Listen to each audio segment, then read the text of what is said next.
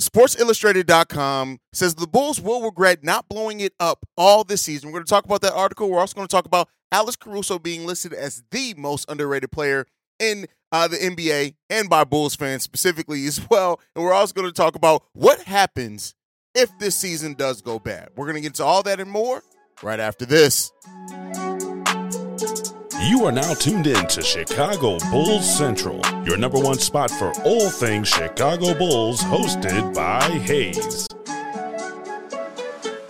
What's going on, Bulls fans? Welcome to another episode of Chicago Bulls Central, your number one spot for everything Chicago Bulls related. I'm the host here, Haize, but more importantly, you can follow the channel at Bull Central Pod on every social media platform we happen to be on. Also, we are part part of Chi Town Sports Central Network family of podcasts. So make sure you guys go and check out uh, Chicago Bears Central, Chicago White Sox and Cubs Central, Chicago Blackhawks Central, Chicago Sky Central. Basically, if you got a Chicago team that's your favorite, we probably have a show for it with Chicago Fire coverage coming soon. Now, with that said, let's get into the content for today. First up, we have an article for Stephen Beslic over at Sports Illustrated, and this article is basically built around the fact of just pointing out how the Bulls were have, have basically kicked the can down the road. But the thing that I take the most issue with in this article is that while I can understand the mindset of many Bulls fans and other people kind of looking at this team saying that the Bulls should have blown it up, I do not agree with the fact that the Bulls didn't do anything to improve this offseason.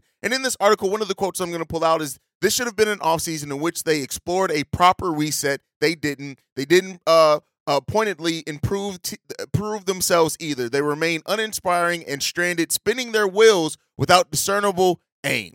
Now, I have very much so lambasted a lot of the national media here on this show in the a little bit we're approaching our two year anniversary in the two years that I've had this show, right? And so when I hear things like this, and I've always said this, the national media, especially like these writers, these journalists, you guys went to school for this. I'm in my basement recording this show, right? And so when I can put in more research to things and be more object- objective than these people who went to journalism school to do this, it's a bit of a slap in the face, right? And so to say that, hey, the Bulls should have explored a proper reset, fine. I get that. There's a lot of Bulls fans. Hell, there are a lot of people in general that share that mindset. But to say that the Bulls didn't do anything to try to improve themselves, that's where I draw the line at personally. Now I know there are going to be some people that actually hear that quote and completely agree with it. And shouts out to you. It's not the issue with people thinking that the Bulls should have improved, uh,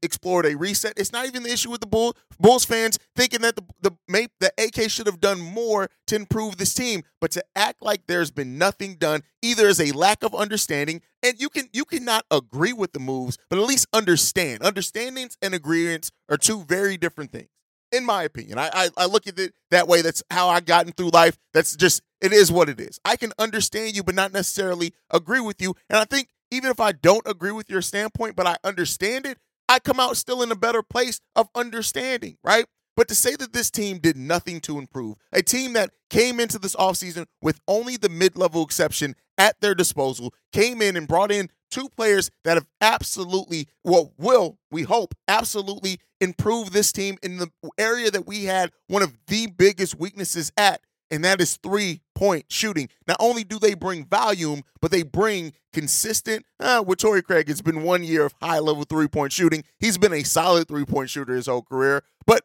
that absolutely help improve the Bulls in that margin. And that alone, you're looking at at least, but if, and I'm, I'm not expecting the Bulls to win all these games. I'm not saying that, but the but with the the improvement in three point shooting percentage and volume, the Chicago Bulls on paper are in at least 17 to 20 more games next last season. And so that is that. It, it, so I know that analytic growth, right? And this is not just stats. Stats and analytics are two very different things.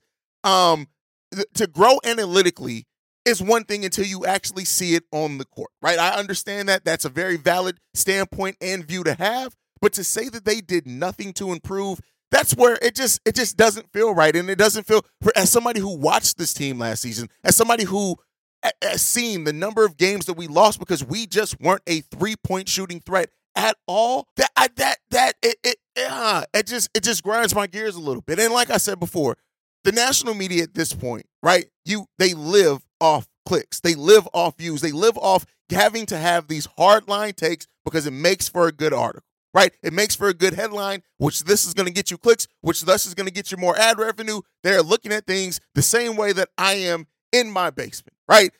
We're talking about ad revenue for people who went to journalism school, right? This is why I keep saying I don't care who I don't I don't need nor necessarily want to be your favorite Chicago Bulls content creator. But please follow and, and invest your time in somebody who follows this team because it's their choice, not because they've been assigned to it by a larger uh, uh, uh outlet or anything like that. Just follow the people who are with this team day in and day out, who give their time, their energy, their effort, uh, on, uh, that that and still cover this team at an extremely high level. And I can't wait to get this website off the ground.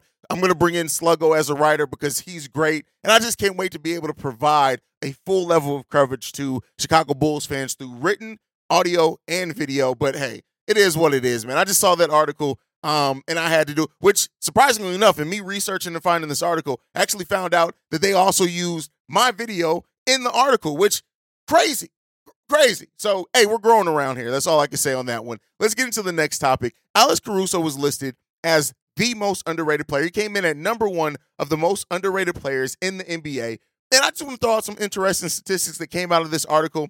Um, and so when Alex Caruso was on the floor, the Bulls managed to hold opponents to 106 points per 100 possessions. When the Bulls weren't on the floor, they uh, opposing teams averaged 112.5 points per 100 possessions. And then when you look at the steal rate um, in the 90th percentile for five years straight, and he was 98th percentile in block rate last season was Alex Caruso.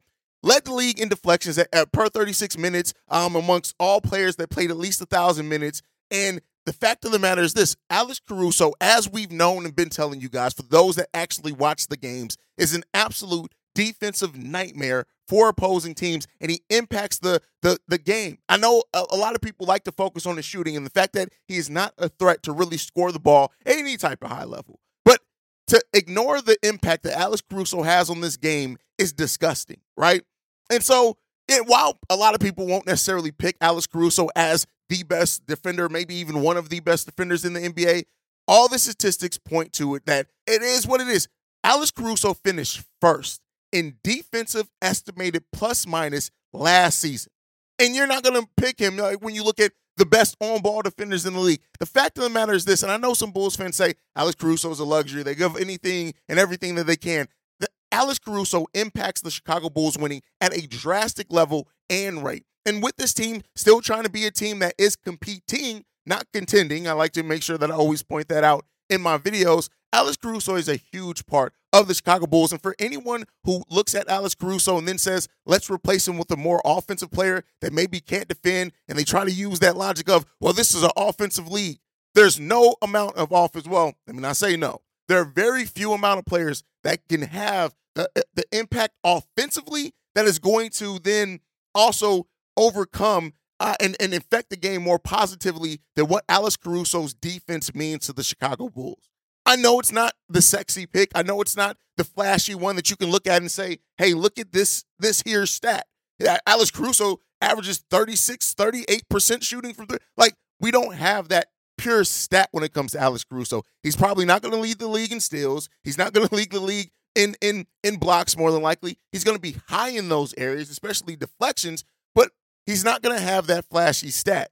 And every time somebody comes and starts talking down on Alex Caruso or acting like he doesn't help this team win at all and then goes right to his shooting, all I can do is say to them at that point in time, watch more basketball instead of watching the damn stat sheet. That's my opinion on that one. Now, the third topic for today that we have up is what happens if the season does go bad for the Chicago Bulls? I've talked a lot about the optimistic side of this for the Chicago Bulls this season. I've talked about how I feel like those improvements in the margins that they've made can drastically help this team go to different places next season and be a much better team. I'm on record. I think that this team can get between 42 and 45 wins uh, next season, and that's if this team doesn't even click a little bit more than what I am expecting. Right now, not everyone shares that opinion, and I don't expect everyone to. I hell, I wouldn't, I wouldn't want everyone to have the same exact opinion. We're not a monolith, but we have to also talk about if this does go wrong, if the if the additions of Jevon Carter, Torrey Craig really don't help the Chicago Bulls much, and there are some fans I mean, I think it was even uh, recently that uh, um, uh, one of the sports betting sites had the Bulls selected at 37 wins this season, right? And so while I'm somebody who I love doubt, I love anything that's going to give a team a chip on their shoulder and something to try to prove wrong. What happens if this team doesn't? What happens if all the naysayers, all the pessimistic Bulls fans, everybody is right about this team and this team doesn't even make the play in this season, which at some points last season, it did look doubtful and if we were going to even make the play. If that happens, what is the next step for the Chicago Bulls? And I want to look at these kind of things. How much longer at that point, right? Not now. I'm not saying now. I'm saying if the Chicago Bulls do have a disappointing season, maybe miss a play in, how much longer would the front office invest in this core? That is the biggest question in all of this. Because if they're willing to keep investing in a core that at that point isn't even like eh, you're you're getting negative returns at that point. We went from being a playoff team, yes, getting bounced in the first round, winning only one game, to a play-in team that didn't get out the play-in tournament and and lost to the eventual experience the thrill of March Madness. If you're still out on the hunt for a sports book to call home, bet the nonstop action of March Madness with MyBookie. Enter the bracket contest for a chance to take home prizes up to $25,000 or pick from a huge selection of straight bets, props, and odds boosts. Whatever your style, MyBookie makes it easy to play your way and get paid. Sign up now and take advantage of our generous welcome offer to score a massive first deposit bonus up to $1,000. All you have to do is claim the code Bull Central, but the fun doesn't stop there. Get up to the minute odds, free bets, and expert predictions to help you decide who to put your money on. The best part about MyBookie, you can bet on anything, anytime, from anywhere. Use the promo code Bull Central to secure your limited time welcome bonus today. What's so special about Hero Bread's soft, fluffy, and delicious breads, buns, and tortillas? Hero Bread serves up 0 to 1 grams of net carbs, 5 to 11 grams of protein, and high fiber in every delicious serving. Made with natural ingredients, Hero Bread supports gut health, promotes weight management, and helps maintain blood sugar. Hero also drops other limited edition ultra low net carb goodies like rich, flaky croissants and buttery brioche slider rolls. Head to hero.co to shop today.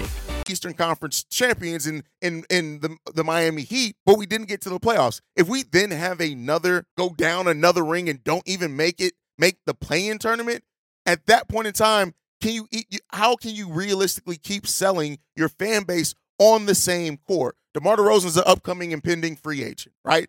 At that point, do you look to maybe move a couple of your young players to maybe get in a more surefire asset and get maybe a, a, a player that has a larger contract and the team may be looking to go full rebuild and may want to take a bite on on throwing Patrick Williams into the lineup and giving him 18 shots per game, right?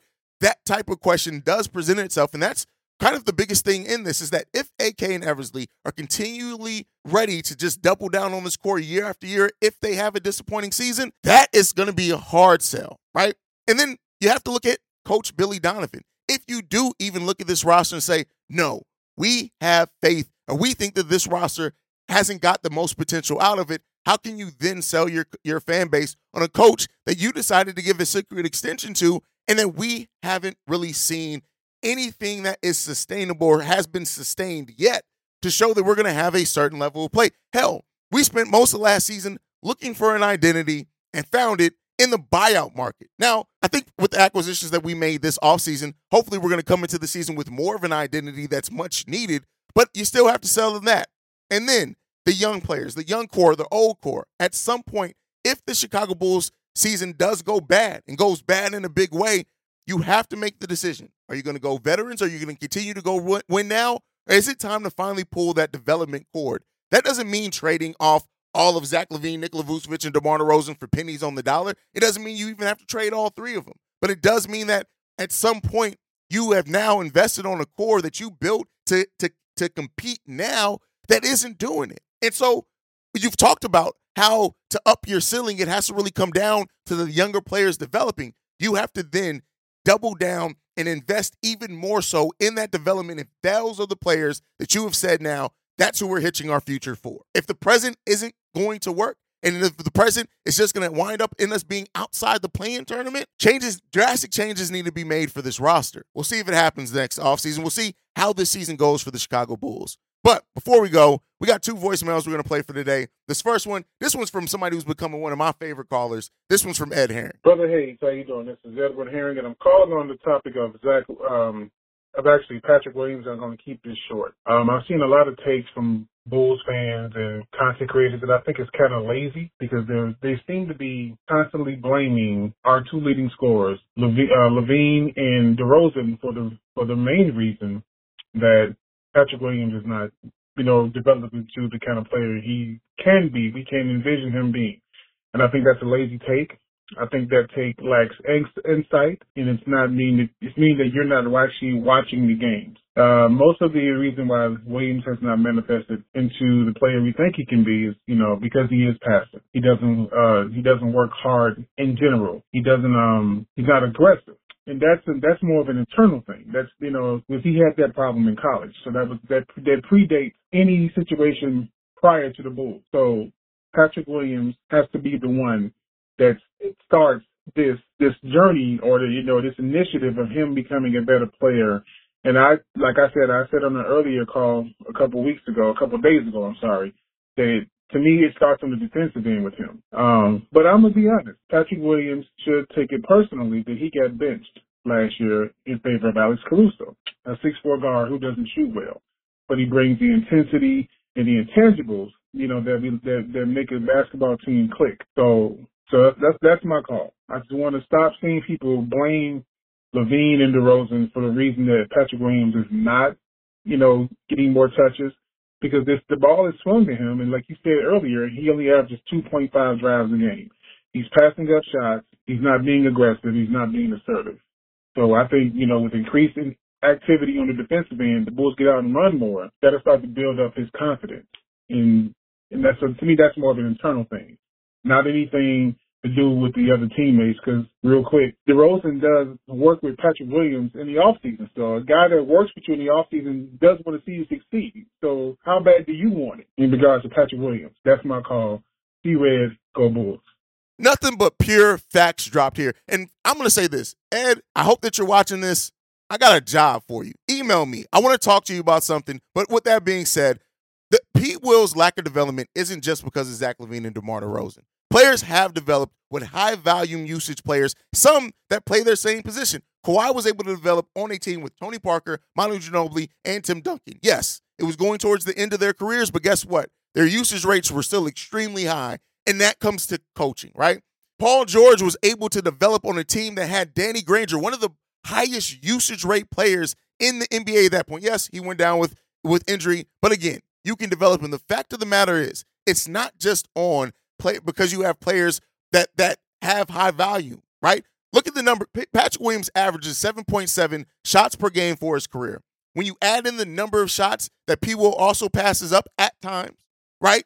He could easily have gotten in the flow of this offense 10 to 11 shots per game. That's typical of players around that area that Patrick Williams is in. P. Will's lack of development isn't just because of Zach LaVine and DeMar DeRozan. You can make the argument that he would have more opportunities naturally if he didn't have those type of high volume players on his team. Yes, that's possible. But the fact of the matter is, I look at coaching and P. Will's mentality.